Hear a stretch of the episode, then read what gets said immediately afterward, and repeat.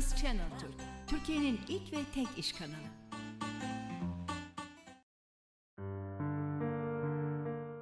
Bu programımızda konumuz sağlıkla ilgili olacak. Çünkü gerçekten Covid döneminde özellikle hastanelere gidemeyen e, birçok kişiye eczacılar çok yardımcı oldu. O hastanelerdeki yoğunlukları aldılar. O yüzden çok değerli olduğunu bir kez daha gördük pandemi döneminde. Çünkü bizim de şu anda eczacı bir konuğumuz var. Bakalım neler yapıyorlar. Bir eczacı nelerden mutlu olur, nasıl fayda sağlar bunları konuşacağız. Kadriye Güven konuğumuz. Hoş geldiniz. Hoş bulduk. Nasılsınız. Kadriye Hanım? Çok iyiyim. Siz nasılsınız? Ben de öyle çok iyiyim. Böyle pandemi yavaşladı, aşılar olundu, herkes böyle görüşebiliyor. Gerçekten bu mutluluk verici bir detay oldu artık bizim için. Şimdi eczacılık mesleğini konuşacağız. Gerçekten çok değerliydi pandemide bence eczacılar.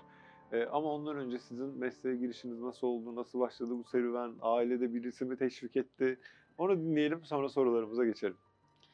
Aslında eczacılık hiç planımda yoktu. Has, yani ben şöyle söyleyeyim. e, liseye giderken eczacıların bir fakülteden mezun olduklarını ve onların e, eczaneyi öyle açtıklarını bile bilmiyordum.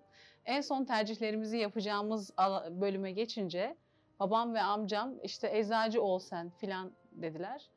Hiç bilmediğim bir şeydi. Öylece girdim mesleğe ama çok sevdim. Fakültedeyken daha ilk laboratuvarlarımızda filan e, ilaç yapmaya başladığımızda gerçek bir şifacı olduğumu hissettim ve çok hoşuma gitti. Mesleğe böyle başladım. Başlangıcı biraz fiyaskoydu ama İlerleyen zamanlarda evet, daha içine girdikçe daha çok sevdim diyorsun. evet. Peki e, bence gurur verici bir meslek. E, çünkü insanların hayatına dokunuyorsunuz. Birçok mutluluğuna sebep olabiliyorsunuz. Size bu mesleki doyumu yaşatan en büyük özelliği nedir mesleğinizin? Yani burada bir baba düşünün. Çocuğunu elinden tutuyor. Çocuğunun reçetesi elinde ve size o reçeteyi uzatıyor. Orada şunu hissediyorsunuz. Yani insan evladını kimseye emanet edemez aslında ama bir baba size çocuğunun sağlığını emanet ediyor veya bir anne çocuğunun sağlığını emanet ediyor. Bu benim için öyle kutsal ki işte ben her işte pediatrik yani çocuk reçeteleri, çocuk hastalarım geldikçe ben onları gördükçe ve onları şifalandırdıkça inanılmaz gurur duyuyorum kendimle. Mesleki doyumu hissettiğimi o an fark ediyorum. Değil mi? Fayda sağladıkça mesleki doyum daha fazla oluyor. Peki e, şimdi biz eczacılar hep böyle tezgahın arkasında işte ilaç sorarak e, onların bize tavsiyeleriyle hatırlarız ama başka alanlarda eczacılar etkili midir? Çalışırlar mı? Neler yapabilirler? Aslında sadece bilinen kısım bu. Eczane işletmeciliği. Bunun yanı sıra işte e, ilaç sanayinde de çok görev alan arkadaşımız var. Ee, fakültelerde öğretim üyesi olan birçok arkadaşımız var. Ee, aslında eczacı sadece ilaç pazarlayan veya eczanede ilaç e, sunumu yapan, e, kullanımıyla ilgili bilgiler veren kişi değildir. Bundan daha ziyade eczacı ilaç üreten kişidir aslında. Eczacılık budur. Ee, asıl eczacılar diyorum ben. Ee, o üretim bandında çalışan arkadaşlarımız. Onlar işte kalite kontrol, üretim, hı. etken madde kontrolü bunların tamamını ARGE laboratuvarında çalışan arkadaşlarımız. Onların ben asıl eczacılık işi yaptıklarını düşünüyorum. Biz bir nebze insanlara evet danışman oluyoruz. Onların yönlendirilmeleri hususunda görev alıyoruz ama onlar sanki bizden bir tık daha ileri boyutta bu işi yapıyorlar. Evet. Peki e, şunu sor. Ecza ilaç mı demek? Ecza ilaç demek. Evet. Hiç şimdi aklıma geldi sormak Evet, istedim. Araştırmamıştım daha önce. Ee, peki şimdi bir eczacının o zaman başına gelebilecek en kötü olay nedir? Var mı hiç başınıza geldi böyle çok kötü bir olay anlatmak istediğiniz, hatırladığınız? Ben en çok yani böyle yaralı birisi eczaneye girdiğinde çok kötü oluyorum. Çünkü kan gördüğümde dayanamıyorum. Ee, Kendimi çok kötü hissediyorum. Çünkü bir insanın yaralanması, onu yaralı halde görmek ve çaresiz olduğunu görmek beni inanılmaz telaşlandırıyor. Öyle durumlarda ne yapacağımı şaşırıyorum. Elim ayağıma dolaşıyor. Ee, Yaşadınız mı böyle bir? Çok yaşadım. Özellikle motosiklet kazalarında hastalarım işte yani korkuyor. Mo- Motosiklet ehliyeti yok belki. Belki farklı bir durum. Ailesi öğrenecek diye korkuyor belki. Küçük çocuklar geliyor genelde bu şekilde. Ve onları işte yaralarını sarmak istemiyorum. Çü- Çünkü korkuyorum. Yani bir ön e, muayeneden geçip sonrasında ben ilaçlarını vermem gerekirken onlar doğrudan bana geliyorlar ve ben ne yapacağımı bilemiyorum. Direkt ambulansı arıyorum. Ambulansa teslim Evet. ediyorsunuz onu. Evet, Var mı hiç öyle ambulansa binmeden de kaçan oldu mu? çok. Gerçekten mi? evet, çok fazla. Peki e, şimdi her şey değişiyor. Bütün meslekler değişiyor neredeyse ya da çalışma şekilleri değişiyor. Eczacılık değişiyor mu ya da nereye evrilebilir ne, ya da bizim fark edemediğimiz, görmediğimiz değişiklikler var mı? Ee, eczacılığın, eczane işletmeciliği kısmında artık robot eczaneler dönemine geçiliyor.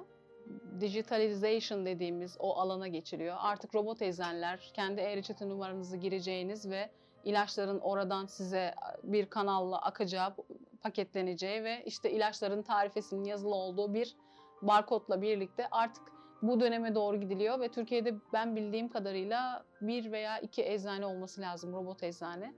Ee, artık ilaç eczane işletmeciliği artık bu boyuta doğru evriliyor.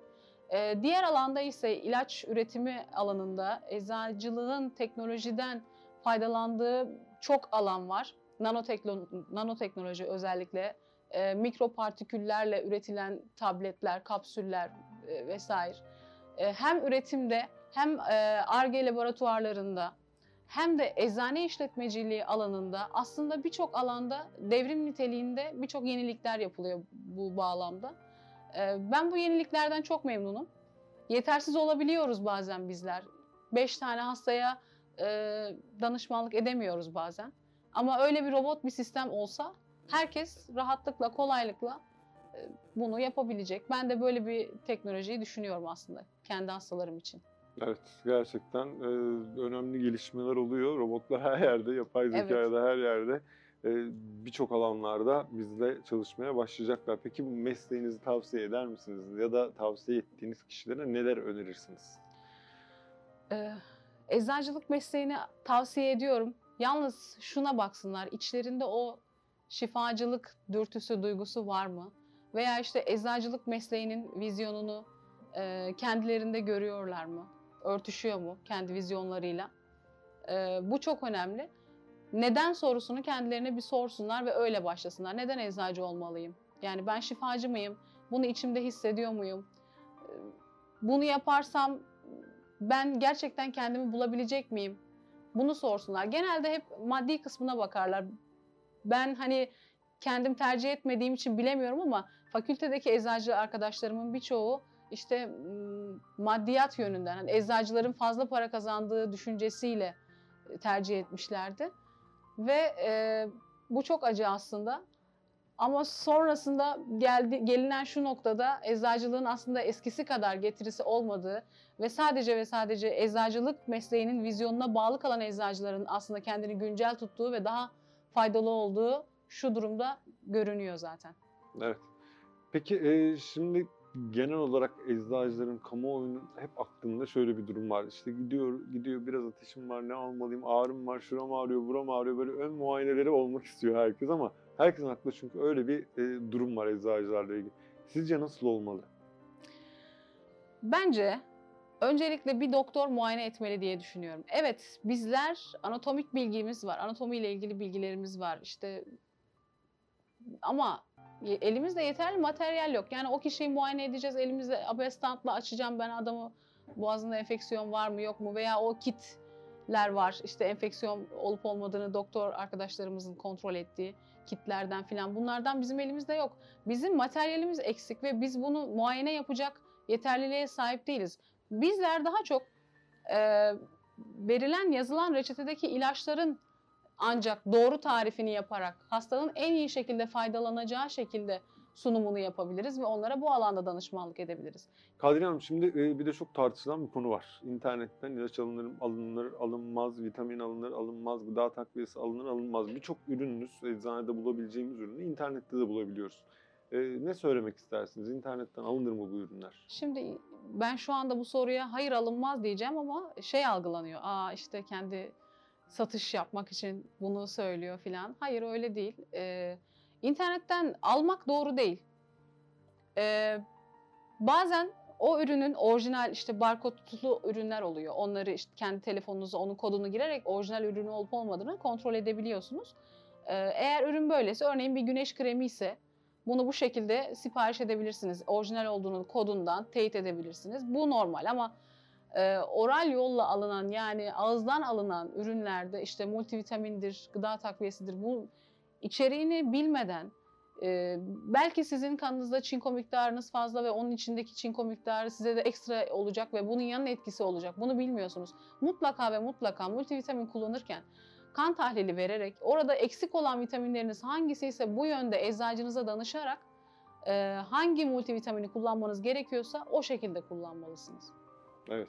Mutlaka yine doktorlardan Evet, almamız mutlaka. gerekiyor değil mi? Kendi bildiğimiz ya da duyduğumuz Yani kan tahlilimizi evde yapamayacağımız için Tanıyı doktora Evet. bırakmamız lazım. evet mutlaka. Peki Kadriye Hanım, alternatif tıpla bilimsel tıbbı e, teknolojik olarak nasıl bağdaştırabilirsiniz? Şöyle ki insan baş biraz önce sorduğunuz soruda da işte eczacı olmak isteyenlere gerçekten bunu tercih etmeli misiniz? Bunu önerir misiniz diye sorduğunuzda da söylemiştim. Kişi içinde şifacı olduğunu hissediyorsa evet gerçekten e, bunu yapmalı demiştim. Yine aynı şeyi söyleyeceğim. Alternatif tıp yapan, uygulayan e, arkadaşlarımızla işte bilimsel tıp, işte eczacılar, doktorlar, diş hekimleri vesaire e, bu iki grup aslında aynı şeyi yapmaya çalışıyorlar. Her ikisi de insan sağlığı için e, elinden gelenin en iyisini yapmaya çalışan iki grup.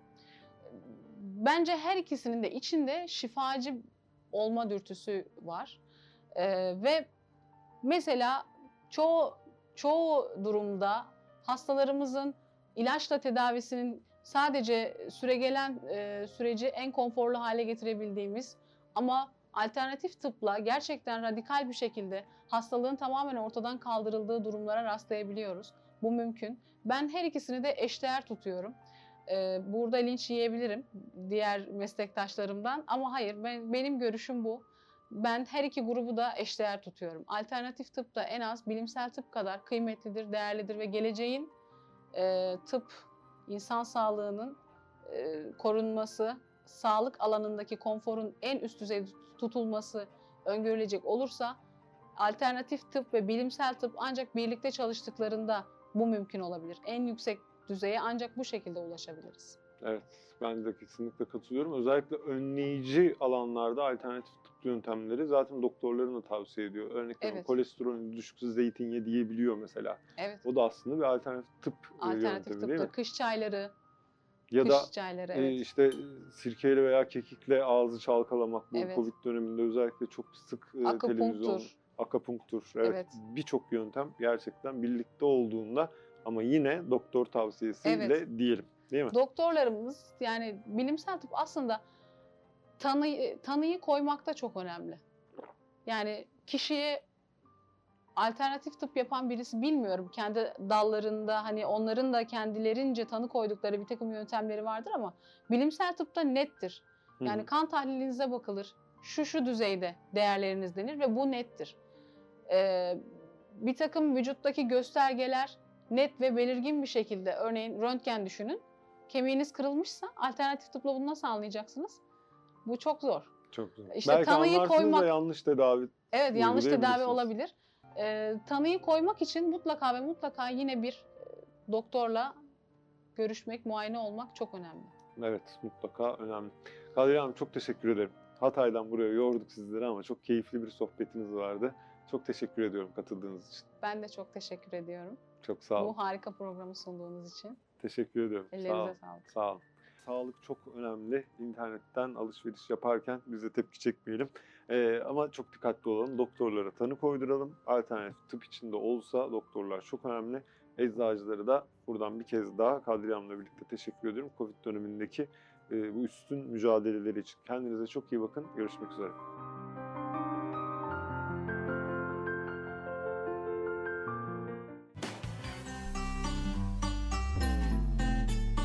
Business Channel Türk, Türkiye'nin ilk ve tek iş kanalı.